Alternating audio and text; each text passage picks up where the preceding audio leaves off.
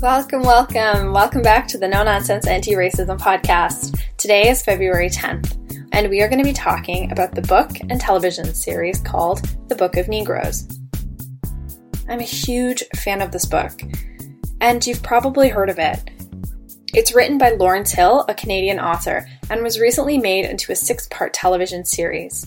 If you haven't heard of it, I highly recommend you check both the book and the show out.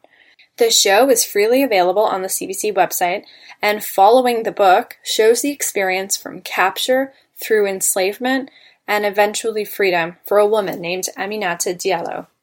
This is a fictionalized story, but Lawrence Hill referenced many true historical events for this book.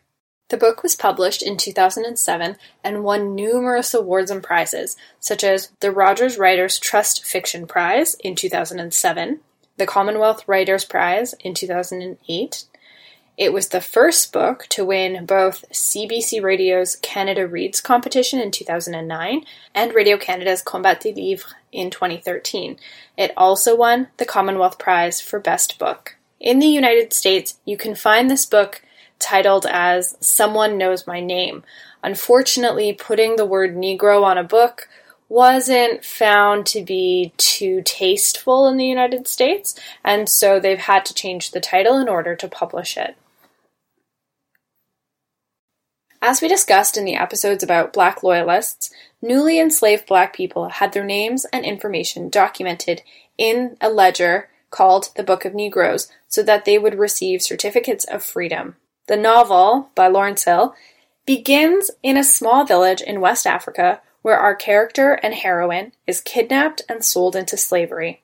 It shows how some African tribes kidnapped people from neighboring tribes to sell to Europeans. The book details the terrifying experience of being put on a ship with hundreds of other people in conditions not fit for animals. The events that take place on the ship I don't want to spoil, so I don't want to go into it, but eventually Aminata lands in South Carolina where she is sold to work on a plantation. As a slave, she's forced to work, suffers from ill treatment. More happens that I don't want to ruin for you because I hope you'll read the book or watch the series, but eventually she becomes free and travels to Canada. There are references in the book to Birchtown, Nova Scotia, to the preacher, David George, from our past episode about the race riot, and the offer to black people to return to Africa to settle Freetown, Sierra Leone. What I particularly like about this book is the way it takes the reader through the journey of what capture, enslavement, and freedom looked like for some black people.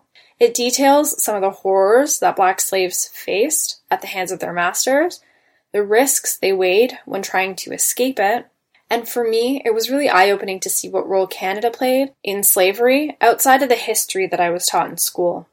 What I learned of Canada was, of course, a kinder, gentler version of what actually happened. We've gone through a few episodes together now, and I've outlined how our history isn't quite as rosy as we'd like to remember it. There was racism in Canada, there was discrimination, there was segregation, and this, sadly, helps us to draw the line between the past and present anti black racism. It's always been a part of our history. The television series is free online, and I'll post the link into the show notes. So please do commit to learning more about history through this fantastic show. And if you're looking for reading on this topic, this book is a page turner. My reading list gets longer every day, but on this topic, I'd like to read the following few books Toni Morrison's Beloved, Chains by Laurie Halse Anderson, The Book of Night Women by Marlon James, and Empire of Cotton A Global History by Sven Beckert. I'm always looking for more recommendations, so if you have any, please feel free to reach out and let me know what those are. Let's start a list on Instagram. Thank you for joining. I'll see you guys tomorrow. Bye.